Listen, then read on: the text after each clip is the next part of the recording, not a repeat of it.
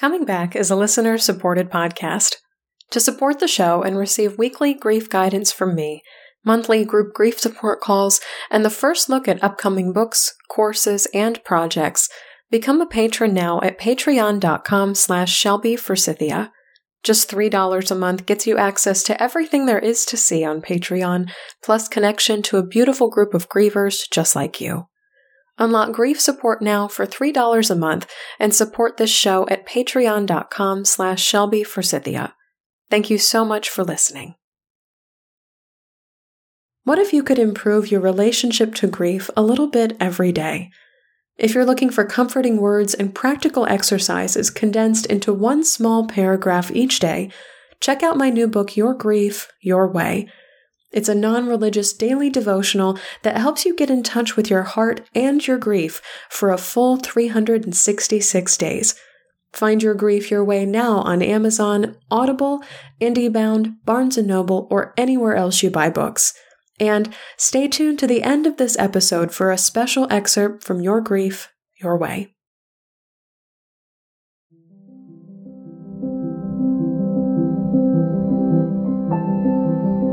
Hi there, and welcome to Coming Back, a podcast about coming back to life after death, divorce, diagnosis, and more. Today, I'm sitting down with Victoria Albina, a life coach, former hospice nurse, and host of the podcast Feminist Wellness, and we're talking about how we can tune into our bodies after loss and make them our allies in healing. Whether you're already tuned into your body or you're feeling a million miles away from it, this conversation is for you. I'm Shelby Forsythia, an intuitive grief guide and author who speaks, writes, and teaches powerful truths on grief and loss. My mom's death in 2013 set me on the path to becoming a lifelong student of grief, and I use what I learned to create a world where grief is welcomed, normalized, and even embraced. Because even through grief, we are growing. Let's get started.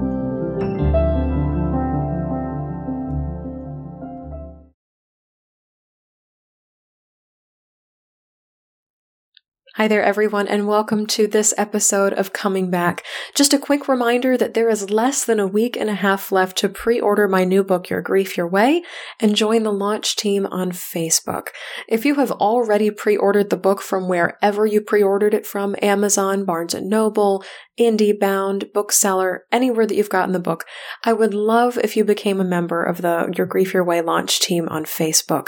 People who are in this group, in exchange for leaving a review on launch day on Amazon or Goodreads or both receive access to a special exclusive behind the scenes book launch party happening September 29th at 5 p.m. Pacific time.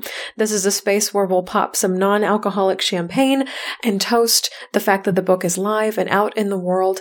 And uh, I'm taking your questions on grief, on coming back, and on the writing process for a full hour until 6 p.m. Pacific time. So if you'd like to join us for the Your Grief Your Way launch party, which is happening again September 29th at 5 p.m p.m. Pacific time. Pre order a copy of Your Grief Your Way right now and put in your request for the launch team on Facebook. You have to um, request to join the group, and I'm monitoring everybody who comes in. So as long as you pre-ordered the book and are committing to write a review of the book on Amazon or Goodreads, I would love to welcome you in and uh, host this little behind-the-scenes exclusive launch party with you in attendance. It's such a fun way to get together here in the midst of COVID 19 and everything else that's happening in the world to celebrate um, your grief your way being out in the world for one more piece of grief writing to make its way into the hands of people who really, really need it. And you can find a link to purchase your grief your way and join the launch team in the show notes. Now, my interview with Victoria Albina. Just a note that due to some connectivity issues on Zoom, there are a few interrupted pieces of dialogue, so if you hear some blips during the conversation, know that it's my audio files and not your headphones, grief growers. Grief growers, I am really stoked to introduce you to Victoria Albina. Uh, we've had just already such a energetic and stimulating conversation before getting on the mic here because I have a sense that what Victoria does for people and just in general in the world is literally plugs them back into themselves after trauma, after loss, after events that change their lives. So, Victoria, welcome to the show and tell us a little bit more about who you are, what you do, and your relationship to loss. Hey, Shelby, thank you so much for having me. I'm absolutely delighted to be here. So, my name is Victoria Albina. I am a holistic nurse practitioner, breathwork meditation facilitator, and life coach. I use she, her pronouns, and I'm coming to you from occupied Lenape territory, also known as Brooklyn, New York City. I'm also the host of the weekly free podcast, Feminist Wellness. So, my relationship to grief, whew, it's hard to even know where to start. Um, I was born in Argentina during a brutal dictatorship and um, born into a beautiful, loving family with aunties, uncles, cousins, abuelos, like lots of family really close by. Uh, and when I was around two and a half, my family immigrated to the United States for more opportunities, economic opportunities, educational opportunities. And Argentina wasn't a great, smart place to stay in back then if you had a way to get out. And it's really been in the last 15 years or so that I've come to really understand what a profound gift and privilege it is to be able to immigrate. And we we did so um, with documents which is like a stunning privilege uh, for one for which i am incredibly grateful. But there's a lot of grief that comes with leaving everything you've ever known right? And the connection with family and coming to a country where you are quite a strange bird in a strange land. And as Argentines in the 80s in Rhode Island, we, um, we were lonely right? There weren't a lot of people like us. We are very um, different culturally from other Latinos, and it was um, it was a challenging experience for my parents for sure, who did everything they could to keep Argentine folkloric music around, to, you know, read Borges and our important authors, Maria Elena Walsh. They, you know, they kept Spanish alive in the household. But there was this grief that I felt within them that I, you know, took me 25, 30 years of living to really recognize what it was. That grief of having left everything behind and in a, in a way having to close their hearts to missing because it it takes over everything right the grief the missing the longing the wanting the wishing would take over your life if you didn't find a way to encapsulate it, right? To, to hold in those tidal waves of just like missing f- football games on a Friday night with your friends. We're from a beach town, from spending the whole summer on the beach drinking mate, our national drink, and having asados, Argentine barbecue, and just the closeness and the connection of, well, our family lived in an apartment building, all of us in the same building. So my abuelos were on the first floor, we were on the second, my aunt and uncle were on the third. And so it was like just this constant family house. And we lost that when we came here. There, we gained so much. But the survivor's grief, the survivor's guilt, um, the missing was like, um, it was like a fifth family member in my house growing up um, surrounded by love, surrounded by care, given all the best opportunities this country could give me. I am endlessly grateful. And I do believe that we can hold duality, right? We can have gratitude for what we've been given. We can see the positive and give thanks while also holding that these experiences carry a grief that seeps into our bones. And I've always been a human who's been drawn to working around transitions I was a hospice nurse. Um, I've always been called to the places where people are transitioning from one state to another. My work as a nurse practitioner is holistic functional medicine is my passion, really getting to the root cause. And as a life coach, I help folks to start to see their own minds and the stories we have learned to tell as survival mechanisms often created by our inner children who are so brilliant and amazing and came up with these stories about ourselves, our relationships to other people, to ourselves as humans, our worth, our value. And they were so beautiful as kids because they kept us from dying. And that was, that's literally our nervous system's only job when we're small. But now those same beautiful gifts to help us through those transitions, particularly in chaotic families, those thought habits like perfectionism, codependency, and people pleasing, they're now um, they're now not of benefit, right? They do not serve us as grown adults in the world. And so I help folks to see those things and shift those stories to transition away from that old way of being to create a new self. And there's a lot of grief in there too, right? Mm-hmm. There's not only um, grieving the old self, but grieving the old habits, the old identities, the old patterns, the old homes, both physical and emotional. Mm-hmm. And immediately, I mean, I I always um, write when I'm in interviews with people, but um, the first thing that you mentioned, this grief, it's both a it's both a grief and a privilege to be able to immigrate. And the first question I have is is what do you do or how do you behave when there's this feeling of my memories my traditions, my home might just be erased from my mind. And I mm. think like this is so relevant to grief too, is there's almost like the sticky fingers, like this grief of like, I've got to keep it within my hands or within my grasp, or else I risk the whole thing just escaping me or flying away from me. That's so interesting. My brain goes immediately to in childhood, I had this absolute obsession with all things Argentine starting with what was accessible. Like I literally memorized all of Evita, which is just like, what are you doing, kid? Right? Like it's the most like Latinx immigrante thing to like memorize this show written by like a white dude in English about the Peronis and my family's not parent. It's but I, it was the easiest access point, right? Um, my room was plastered in photos of Argentina and of my family. And I spent my entire allowance, like every month, calling home. Like it was all I wanted to spend my, like, you know, babysitting my sister, walking the dog, mowing the lawn money on was because phone calls were so expensive in the 80s and 90s, right?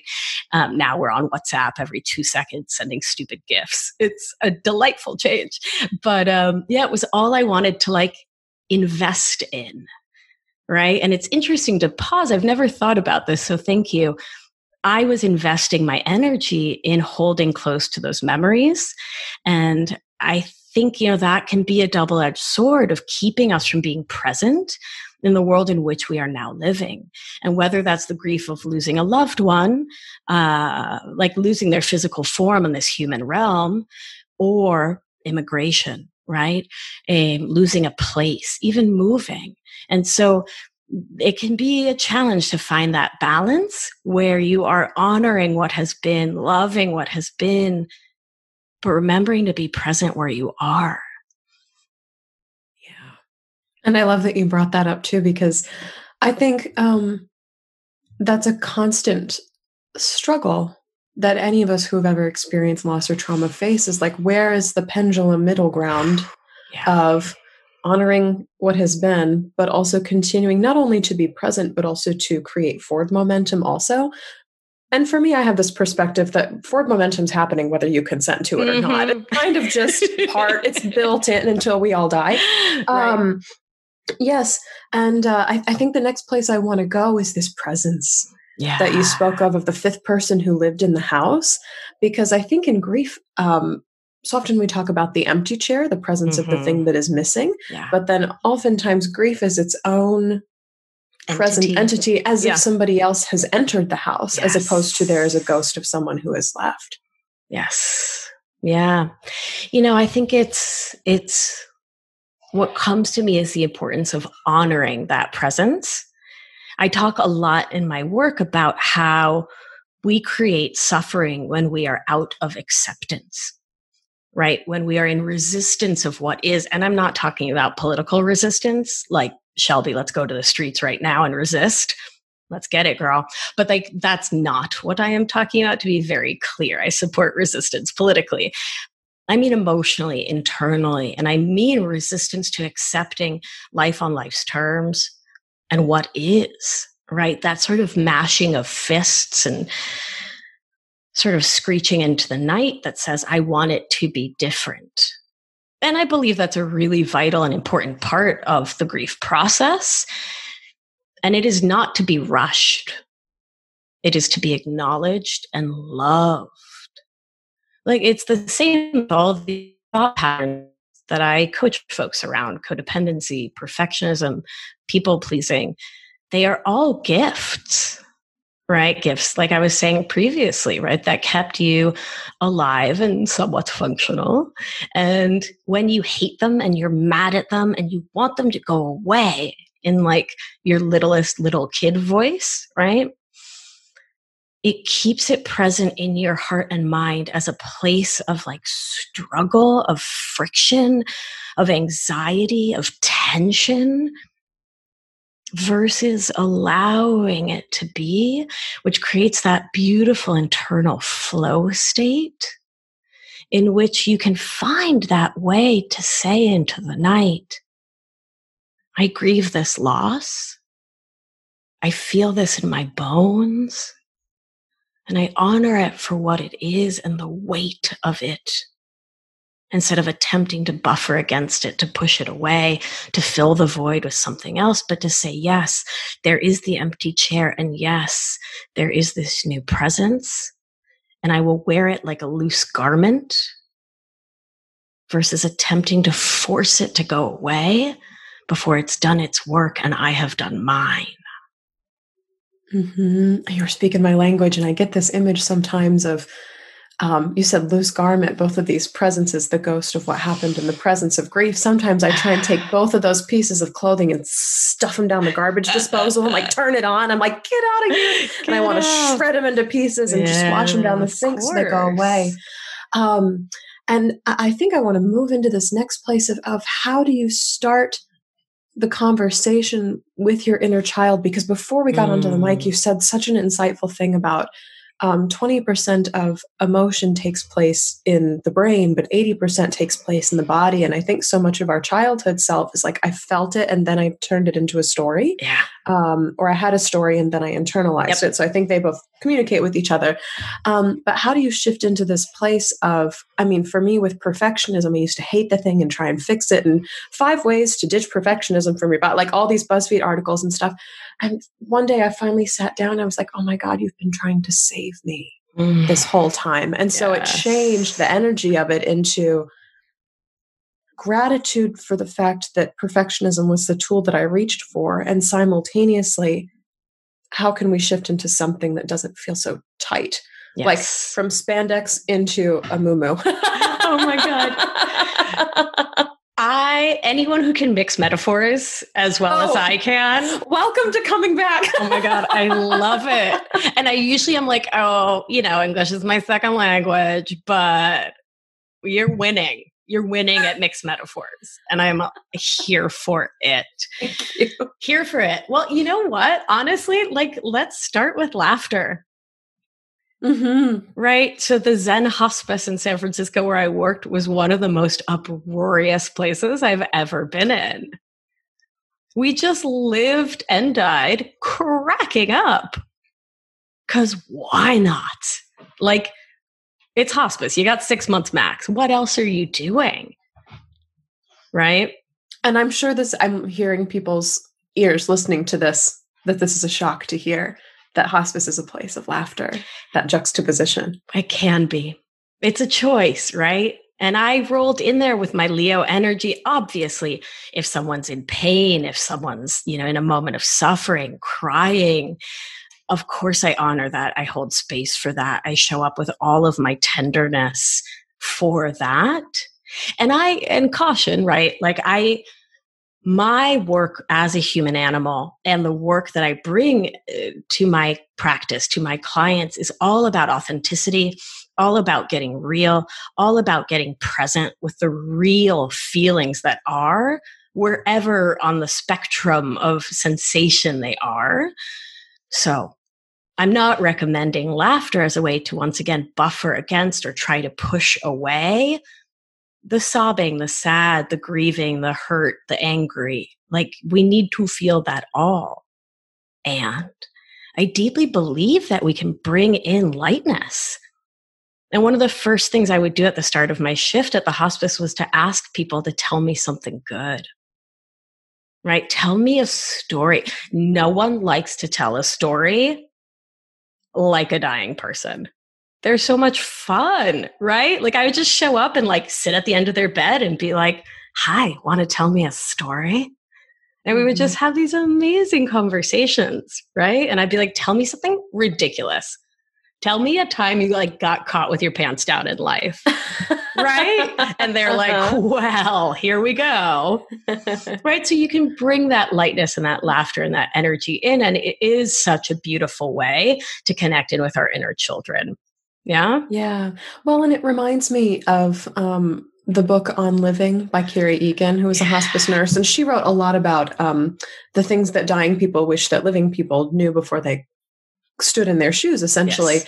And there are these moments of laughter, but um, I think for the most part, people see hospice or they think of hospice, and even that perfectionism brain is like, this is not a place where laughter exists. And so by bringing laughter into that space, you're slowly busting up that that story of oh no this doesn't belong here right and so it like releases the grips of the quarantine on emotions that right. we often have yeah it's interesting it made me think of how when i've told people that i worked hospice the first thing they say is oh how hard People say that with my work. I'm right. like, it's not as hard as you think it is. There's a lot that's funny. And it's like dark funny because right? when you're grieving, you can pull oh, some yeah.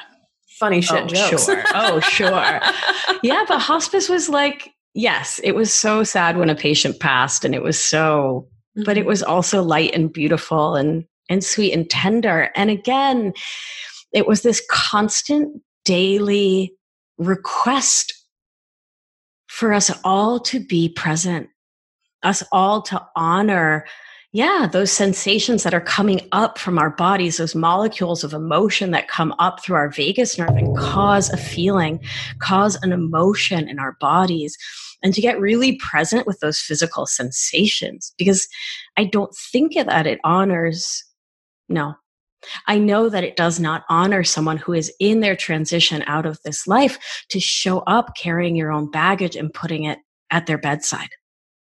So when we honor the sensations in our own physiology, in our somatic bodily experience of being a living human, we show up and can put down the perfectionism, the people pleasing, the stories, the lack of worthiness, right? We can step into our full power to be present, loving, kind, and to show up empowered, right? To show up and be present. And can we talk about too this image of baggage, which I think is so mm. helpful? I think um, sometimes we have expectations of who people are supposed to be or how they're supposed to behave as they're dying. Mm-hmm. And then we have expectations of the kinds of people that we're supposed to be as someone else is dying. And so when we're not fitting into what either of those pictures are, or like someone who's dying is laughing, right. or someone who's dying is suddenly reverted to rage about the fact that it's happening and all. You're like, I didn't expect this. I just thought you'd be sad. Right. Or these things are happening in our own bodies. It's like, well, what do we do then when what's happening contradicts all the stories that we've written about right. how this should go? Right. Well, I think we start right now, today, in this moment, to recognize and honor who we truly are and to recognize that the human brain runs on programming like any computer and all those stories are just the stories that happen to have been programmed into you. Mm. So that's the storybook, right? Like I'm, you know, I'm in my 40s, so I think of a cassette tape, right? It's just like the cassette tape, right? Someone made a mixtape, right? That was like, okay, here's how you're a good girl. You are quiet, you listen, you don't create conflict, you um, you know don't let yourself be wrong because you stay ahead of everything. You put everyone ahead of yourself right? You take care of everyone's needs ahead of your own et cetera et cetera et cetera. Until you recognize it's just a cassette tape. Like it's not a fact right? Just because you're ah. thinking it doesn't make it a fact. And so you get to say i'm changing the tape. I am changing oh, and the then tape. Also, yeah it it doesn't become your job to make the story on the cassette tape come true. Ooh. It takes the pressure of that I must manifest this into reality because this is the story that's being told. There's a lot of, and gosh, do you see how I even switched vocal ranges I there? sure did. Um, it's like that's the that's the pressure I think so often we put on ourselves. Is like they only die once, so it has to go exactly like that. Well, in theory, you only die once. Some people die and come back, I suppose, and then they die again. But like, but and here's us laughing again. But sometimes Oh we tell these stories of like, and it's got to go just like this, or they didn't have a good death, or they didn't have a perfect death, or I didn't have a good Right. experience of their Sure. death, or yeah, all these Right? other stories that incorporated in. Well, and that brings up like a key component of what I teach, which is to stop trying to manage other people's minds, right? like, You're not the CEO of other people's brains. stop it. A number one, it's not your business. B number two, it's kind of patronizing and paternalistic. C number three, you've got your own life to manage. Mhm. right? Like you don't know what someone else thinks is a good death or a good life or a good experience of being with someone dying. Like you literally have no idea. And that is what is at the core of perfectionism, right? And codependency is our so we do things like people pleasing not because we actually want to please other people, but because we want to think of ourselves as beyond reproach. Can you say that one more time? Ooh, for the folks in the back, we Mhm. do not people please to actually attempt to keep other people happy, but because we want to convince ourselves that we are beyond reproach. Ah, right. I've never heard that in Right. my life, and I think a bunch of people's brains are just having a breakthrough. Yep, I'm so Mhm. glad. Right. So we tell the story to ourselves and anybody who will listen how we like, oh, yeah, no, I just needed to take care of her first. Oh, you know, it really, it put me out so much to go take care of my dad when he was dying. But, you know, that's what else would a daughter do? Right. Like we tell these stories to make the other person be pleased with us. But really, it's because we worry that we are not perfect. We are not lovable. We are not worthy right? We have been socialized, particularly human socialized as women, BIPOC folks, queer folks, immigrantes, on and on.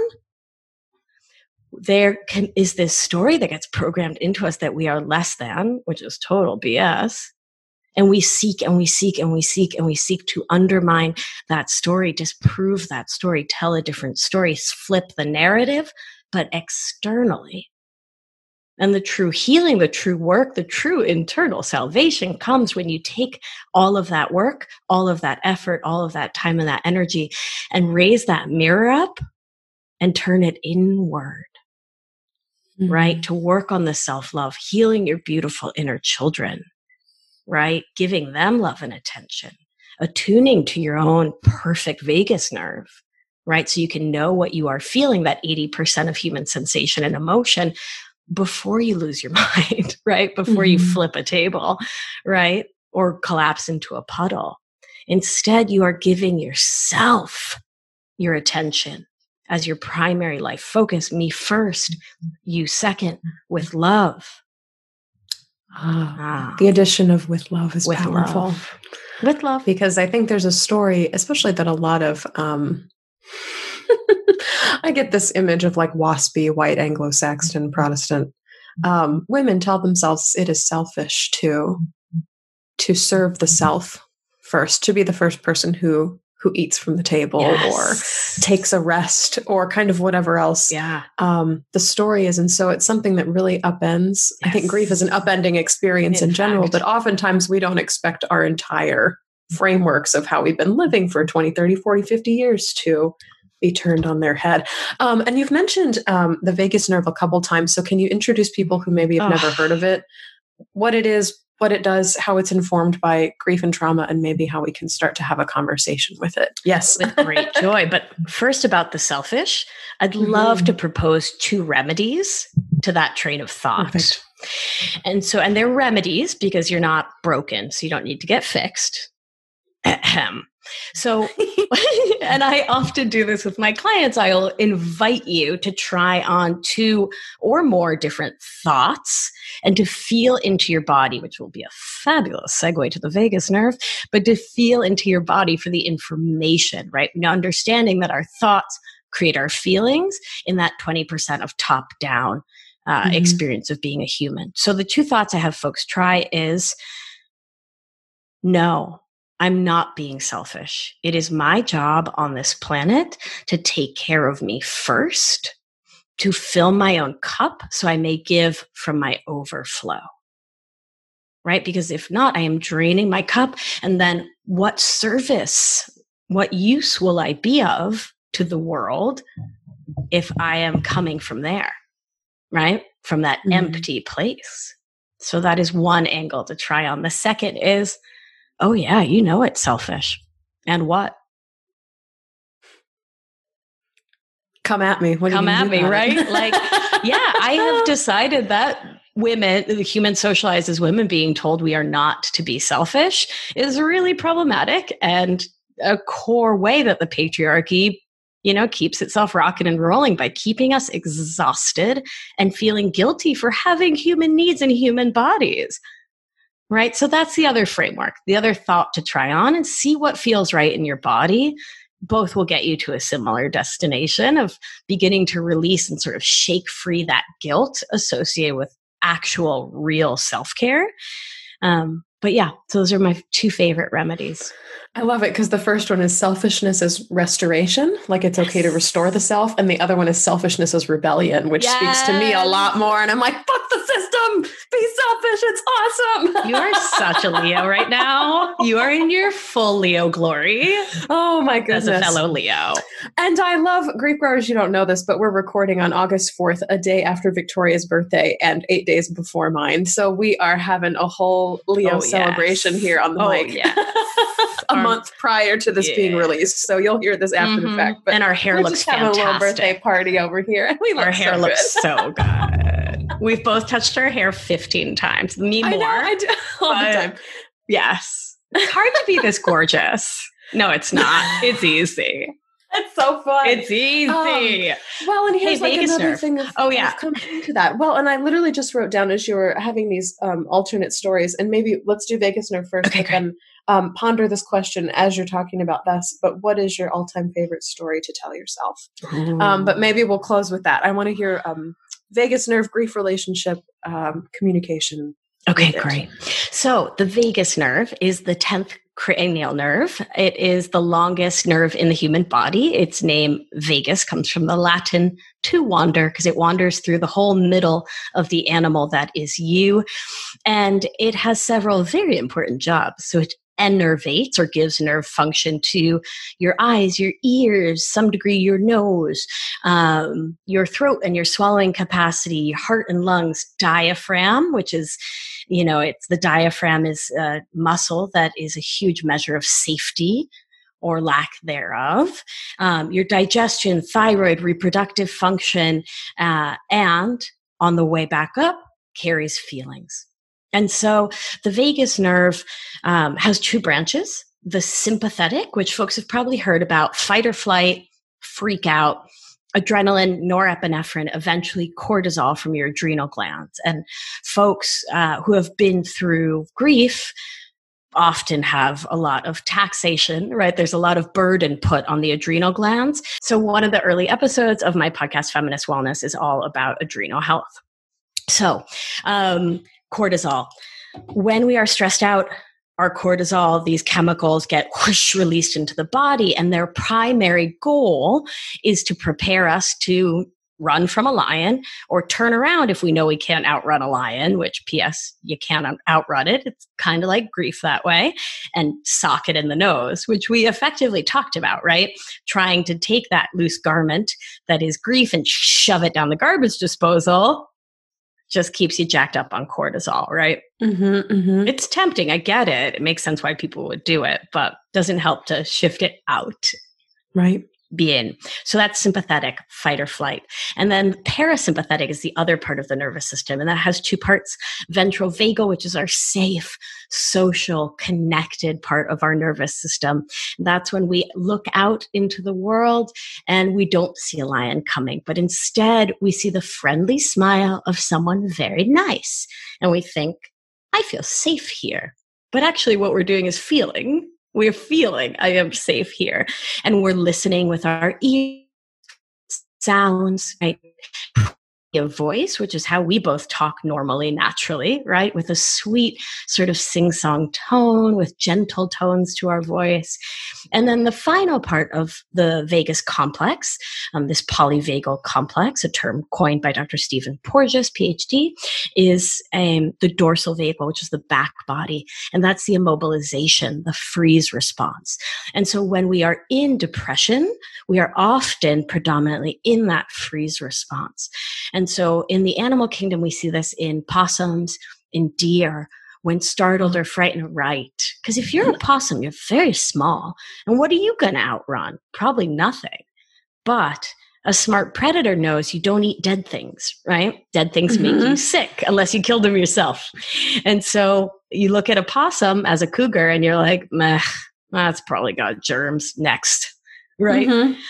I bring this up to say that much like our ex- the experience of shifting through grief our bodies shift through all of these states throughout the day and that is natural and normal no state is better and when we are in ventral vagal which is the safe secure connected part of our nervous system our cognitive capacities are optimized. That is, you think goodly. Your thyroid works well. You can digest your meals. Um, you have the op- like optimized reproductive function, meaning if you have menstrual cycles, those are normal, right? Regular 20 to 30 days, etc. And so I think this is really important to understand because the more we can tap into our bodies, particularly when moving through the processes of grief, and to ask ourselves, where's my nervous system at? Like, where, where am I right now? What's going on? We can learn to hear sympathetic, like that little touch of adrenaline when it's a whisper, just barely floating into our bloodstream, or we can feel that shift that acetylcholine, right? That movement into freeze where you start to self doubt, to question yourself, to withdraw, mm-hmm. right? To get into the, the darker part of the cave. Um, which makes sense, right? That's where you should go if you can't outrun the lion and the, the villagers aren't around to protect you. You should put your back dorsal against the wall of the cave. And so when we understand the way the nervous system works and the effects it has on our experience of life, we can support ourselves to move, well, first and foremost, into loving appreciation, which you and I have talked so much about, right? I heard you say, and I loved it. My perfectionism was trying to save me. Mm-hmm. Wow that is powerful. Like, can I get a t-shirt? And we'll make one together. Okay, great. Let's join force. Done.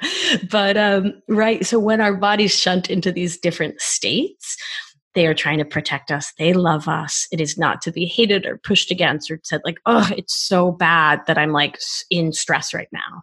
But rather, whatever state we find ourselves in, we can ask ourselves, does it serve me to be here? do I want to be here? And most importantly, what is the lesson of here? Right? Why am I in this stress response? How can I attend to myself? How can I support myself? What do I need? What are my glimmers? And so glimmers is a term I read, I learned from Deb Dana, who's a phenomenal writer in the polyvagal sphere.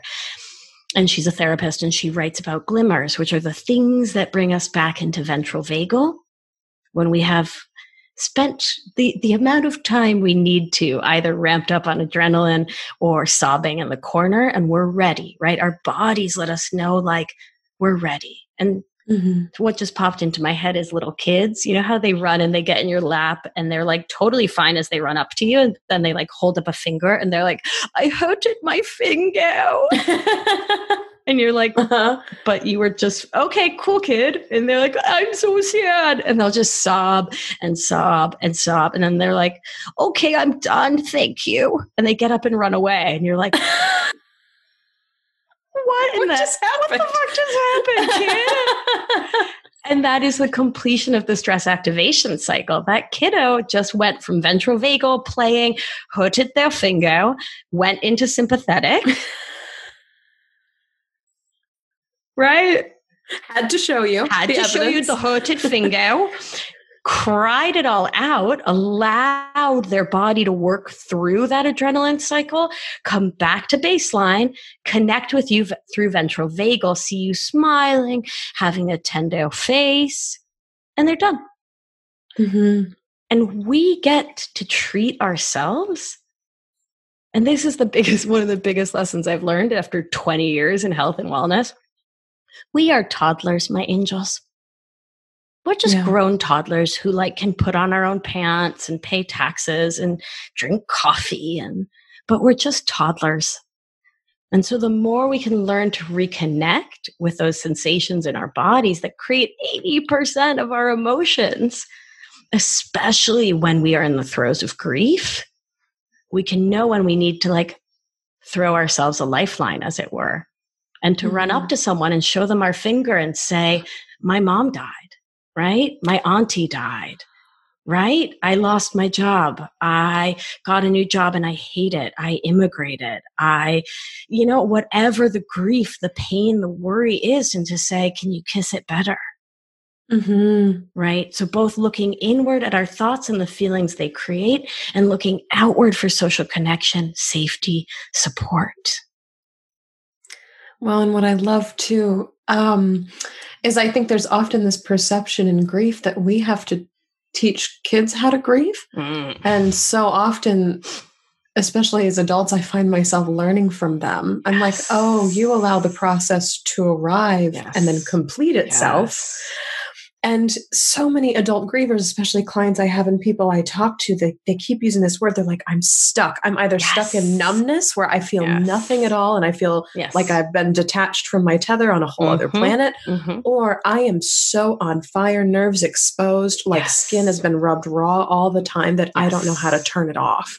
And so there's almost this sensation of I am I am suspended in one of two extremes and I don't know how to um, bridge or even just close this process ah. like um, to create the transition of an ending for myself in this process. Yes. Mm-hmm. yes. Yes. Yeah and so recognizing story follows state that that numb feeling is dorsal vagal. That is a dissociation response I, I, one might assume right? And that is natural and normal and yes, at some point we are ready to move on, but recognizing that our cognitive self or the pressures of our socialization may make us think we are meant to move on before our physiology is ready. Uh, and the story is always, it is wrong to be here. Which goes back to these questions yes. that you asked that I wrote down. Does it serve me to be here? Do I want to be yes. here? And what is the lesson of here? And the whole time it's like, um, like frog on a hot frying pan. It's like, I'm just trying to get off the thing because it doesn't feel good. I'm like, well, what do we, wait a minute. Why don't we just feel it and see what happens? Yes. Um, mm-hmm. Yeah. It is magical what happens when you sob it out like a four year old. Mm-hmm. It creates so much space within the organism, so much space.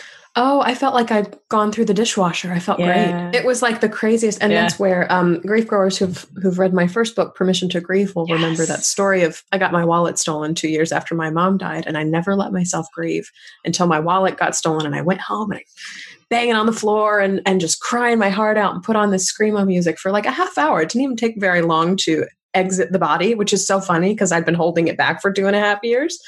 And I was laying there on the floor, and I was like that was awesome. And it was gone. Yep. And and the the story i was telling myself is wow you just gave yourself permission to grieve which yes. is where the title of the book came from which is where all these practices and my work with clients came from and and all these other things. When i was like what was i so afraid of?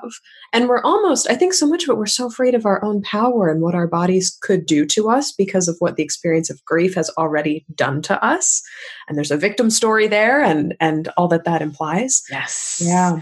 Yeah, mm-hmm.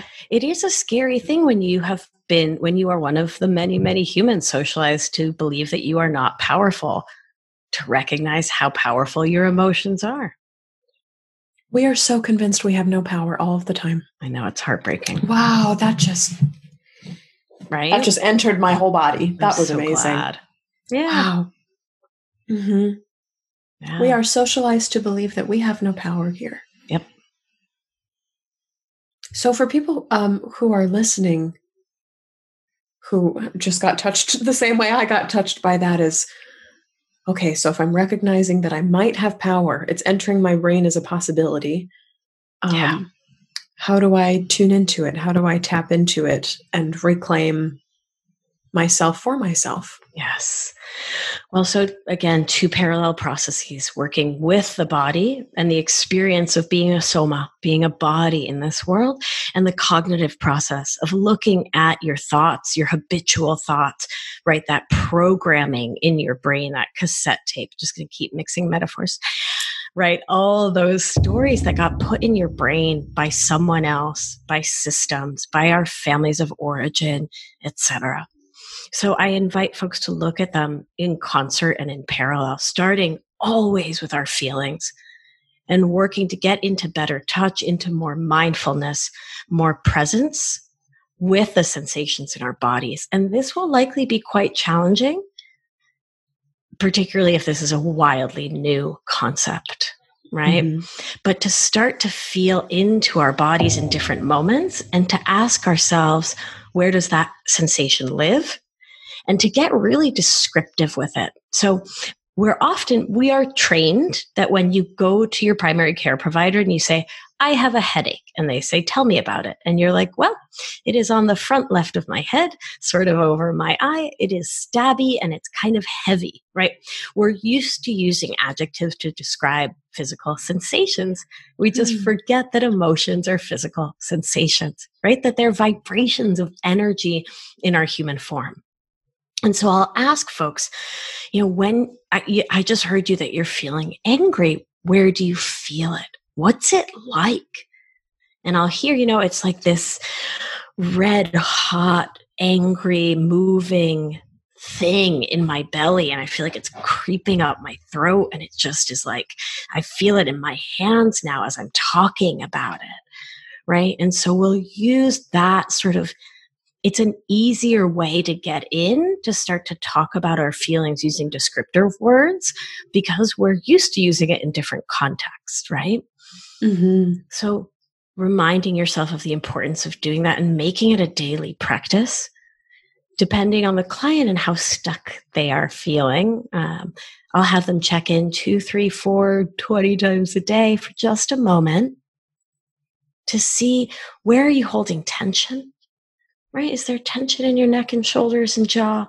For those in the midst of grief, I'm going to vote yes. Mm-hmm. Right? We know that grief is also held in the lungs and in the hips. Are your hips tight today, baby? Is that your grief? Right. And so we'll start to open up these conversations in which we recognize that all of our sensations, all of our emotions are etched into the body. And I say etched like an etch a sketch because it can be shifted. Mm-hmm. Right? It can be moved. It's not engraved. It's not carved in there, right? It's simply etched. Mm-hmm. Right? It's just on the surface. That doesn't mean it's not profound and doesn't have huge impacts and isn't to be given the weight and heft that it requires, but it is movable, it is changeable. Liquid. Liquid, yes. Mm-hmm. And simultaneously we look at the at the stories the habitual thoughts, right? I am so sad and I'm so frustrated about it. Why can't I just get over this death? It's been five minutes, five years, five decades. The why can't I's, the I shoulds, I shouldn'ts, right? The if onlys. Oh, the Buddhist second arrow. There's definitely a podcast episode all about mm-hmm. the second arrow, which is well, I'll just let folks listen to this show. But, right, so we shoot that second arrow. We make ourselves feel even worse about what has already been by letting the what if parade just crawl across our brains, right? if mm-hmm. only. Um, and so we look at those cognitions that have been written into the mind and that we've come to believe them because neuroplasticity right? So we believe the things that we hear over and over and over and over again. Again, does not mean that they're fact, that they're real, or that, as you so smartly said, we have to live into those stories. But we get to recognize that they're there. And often for the first time in their lives, my clients are like, wait, what? I don't, I don't have to believe that. And I'm like, no, you do not. Right? Like Doesn't matter what you weigh, you are perfect. Doesn't matter what your job is, you are perfect, right? On and on and on and mm-hmm. on, right? Um, and through that process, look at the stance of life, the thoughts we're having about it, the feeling those thoughts create, and then understanding that as human mammals, because science, we take action based on our feelings, right? I don't think anyone like crosses the street because they're like, well, I think the coast is probably clear. What? right? You feel into it and your body feels those cues of safety through your vagus nerve and you look both mm-hmm. ways cues of safety and you launch yourself across the street, right? So we take action based on our feelings and create a result in our own lives. And that's the process I walk people through. That's magnificent because it doesn't just provide one avenue, it's like a marriage of two. Yeah. And so for those who are more feeling into their bodies, it's okay, let's let's start with the body because you're yes. already in it and you can feel it and tap into it. And for those who feel totally shut off from the thing, is like right. maybe start with story yes. and see if we can get to body through story. And so there's avenues to right to get at or like attach yourself to both. Right. Um, it creates a lot of room to breathe. Yes. A lot yeah. of possibility space in there. Yeah. And one of the main reasons I left Western medicine um, was because there was this false narrative that psyche and soma are separate. Mm, and they're mm-hmm. just not, right? There is no mental health without physical health and no physical health without mental health.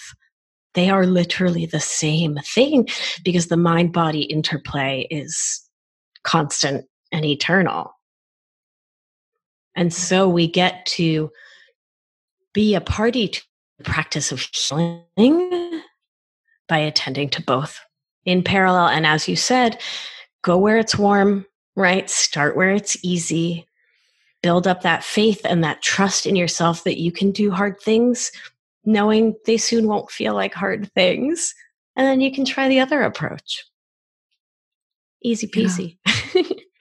I love it. It reminds me very much of a course I teach called Life After Loss Academy. And the first thing that we do, the first three weeks of the 12 week program, we spend on feeling safe in the world. Yes. Because you cannot explore grief without first feeling like there is something under your feet supporting you or you know, tethering you to some kind of planet that you can reel back in when things get scary or hard or unsafe. So I was like, oh my God, I'm literally helping people reprogram their vagus nerve. Yes, like, I've never are. thought about that before. Welcome. Um, and it's it's wild. And I, I think there's so much more of this work that's needed in the world because the story that we often tell ourselves is that we are wrong and we need fixing. I know. When in fact we are responding very normally to trauma, loss, pain, surprise, shock, grief, an upending of normalcy. Um, I want to go back to this question of um, oh. I'll ask it two ways. What's okay. one of your favorite thoughts to have, or what's a, a thought that you've been telling yourself on repeat right now? Ooh. Stage in your life. Hmm. I am worthy. That's a big one. That's part of my daily journaling for the last decade or so. And when yeah, when I first started doing that kind of neuroplasticity work, the neuroplasticity work I do with my clients, I would write, you know, I am worthy of love, I am worthy of care, I am, you know, worthy of fill in the blank. And now I have simply found so much peace in just reminding myself that I am worthy and breathing that and writing that into the universe and writing that into my psyche. That has been really, really powerful also, you know, things about acceptance, right? So a thought about accepting life on life's terms. Because what this pandemic has highlighted for so many of us is the uncertainty that all of us live, you know, that we all live with as mm-hmm. human organisms on this planet at all times. And so that reality has felt stark to some, but for you and I and your listeners who walk in the space of death and grief and lost, we know that life is profoundly uncertain, right? Like, yeah, welcome to the club. exactly, right? welcome. Do you have a ticket? Right? But it's like I'm just thinking of a client of mine who like Monday at 5:30 had a husband. He said I'm going to the supermarket. 20 minutes later dead husband, right? Wow. Yeah, because car accidents happen. Mm-hmm. Right. Or my patients in the hospice and what transpires there. Right. So, this in this club, we know that uncertainty is the cornerstone of life. And we didn't know before we knew. Right. And so coming into the deeply accepting this amongst many other facts of being a mammal here is just so freeing. Right. Because when sort of uh, blips come up on the radar, right? When there's an altercation, alteration of the plan, uh, interesting slip alteration altercation. Mon Dieu, what do you think it means? Paging Dr. Freud. I know. Altercation. But I like that. Right. An altercation of the plan. Right. Who's fighting for the plan? Us. Mm-hmm. What's the universe doing? Giving us what we need. Mm-hmm. Right. Yeah. So accepting life on life's terms has been a really driving thought for me. I love that. Yeah. What comes, does anything come up for you as a thought you'd like to deeply program in there? Uh, mine right now is you are safe here. Oh. Um, I think in the aftermath of my mom's death, I, I first lived in numbness for about six months, and then for the entire rest of the time, it was like full frontal assault constantly. Yeah. And so noises, sensations, schedules, other people's energies, having to yeah. answer emails, like even like teeny tiny stuff, yeah. assault on my whole personhood. Yeah. And even right now, as I've been talking to you, I've been actively unclenching my whole core. It's like, it is safe to be here. Because I always feel like I need to launch myself into the next thing or i might need yes. to plan an escape or where's the door in yes. the restaurant you know to get out yeah. um and uh and yeah and kind of i am the frog in the hot pan of like yes. what happens if we just sit here and even if we don't want to be here there was something to do here Absolutely. besides leave yeah yeah um what if you have more of a purpose here than to just try and get out of it yeah um Mm-hmm. And so to sit and stay a while is a is an invitation I'm offering myself. I'm like, look, you sat and stayed a while. That's beautiful. And so there's very much a yeah, a welcoming energy. Beautiful. offering too. Oh. oh my goodness, this has been so Yay, fun, Victoria. So fun. Let people know where they can find you, your work, anything you'd like to tell us about that's coming up uh, in the future for you. Thank you. Thank you. So, uh, my website is victoriaalbina.com. And if you head right over to the homepage, there's a little picture of me, and right under it, there's a place to put your email in. And then you will get my suite of meditations. So, there's a boundary setting meditation, a body scan, and an orienting exercise exercise. So, body scans, particularly orienting, is a tool that can be really helpful when you're in that full frontal assault sort of sensation. It can also potentially be helpful when you're in the numbness as a way to bring you sort of back towards ventral vagal with yourself. Um, there's an inner child meditation. It's the five or six meditations that I made with love for you. Um, so you can download all of those. I'm on the Instagram at Victoria Albina Wellness. And um, I have an upcoming masterclass. It's a six month course. It's called Overcoming Codependency. And it is a high touch small group course that I am absolutely obsessed with. Uh, it's so much fun. We talk about everything we've talked about here, um, less through the lens of grief and more that of codependency. But um, you know, I think we've both been pretty clear that there's a huge overlap on these mm-hmm. things now. I immediately think the energy of uncoupling. Yes. um, removing like cord cutting. Yes. Mm-hmm. Yeah. Moving from codependency, right? My joy and happiness depends on you being okay into interdependence. I want mm-hmm. you to be mm-hmm. okay. And I'm going to make sure I'm okay too. Yes. Yeah. And you can find out more about that, victoriaalbina.com forward slash masterclass. And of course, there is my podcast, Feminist Wellness. It's on literally all the channels um, and it comes out every Thursday. And it is a joy to make. It's so much fun. Victoria, thank you so much for spending time with us today. This was an exploration in so many levels. Uh, and grief growers, it is safe to be here and you are worthy. Yes. Thank you so much, Victoria. Thank you, Shelby. This has been magnificent. Thank you. So that's all for this episode of Coming Back. I'm so grateful this week to Victoria Albina, who came on Coming Back to get us back in touch with our bodies and with the stories that we tell ourselves about healing from loss. Victoria came back by treating grief as a fifth person in the room, by getting in touch with her inner child, and by asking loving questions of her body as it was sending her normal and important messages. You can get in touch with Victoria, enroll in her masterclass, and receive free meditations at victoriaalbina.com, and you can find a link to her work in the show notes. Be sure to pre order my new book, Your Grief, Your Way 366 Days of Comfort and Practical Exercises After the Death of a Loved One now, wherever you buy books. For the link to purchase, as well as your invitation to an exclusive book launch party on September 29th, click the link in the show notes. And be sure to stay tuned after the credits for an excerpt from the book. If you'd like to get online grief support for just $3 a month, pledge to support this podcast on Patreon at patreon.com slash.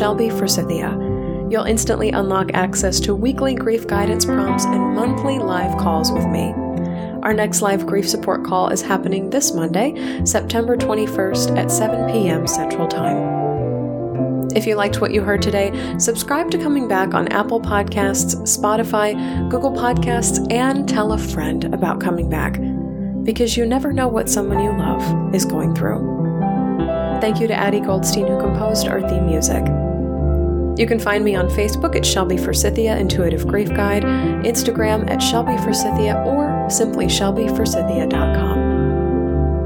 As always, my dear grief growers, it was beautiful sharing this space and time with you today. I see you, I'm proud of you and the work that you're doing in the world, and I love you. Because even through grief, we are growing.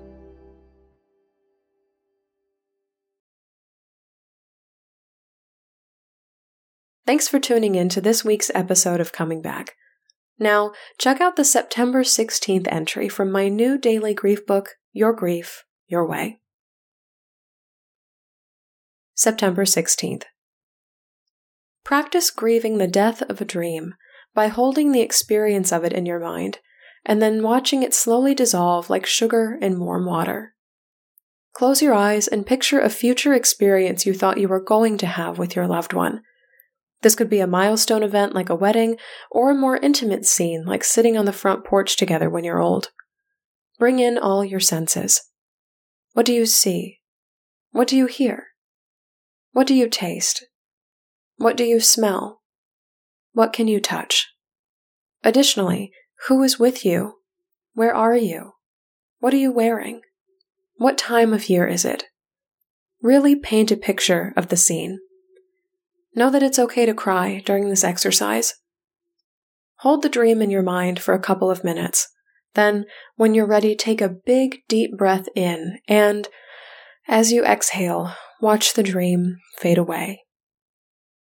Just because this dream was only a picture in your mind doesn't make the loss of it any less valid than a real, tangible human loss. Come back to this exercise anytime you need to grieve the death of a dream. If this entry resonated with you in your grief, pre order Your Grief Your Way now, wherever you buy books. For more information, including your invitation to an exclusive book launch party on September 29th, visit shelbyforsythia.com. See you next week on Coming Back.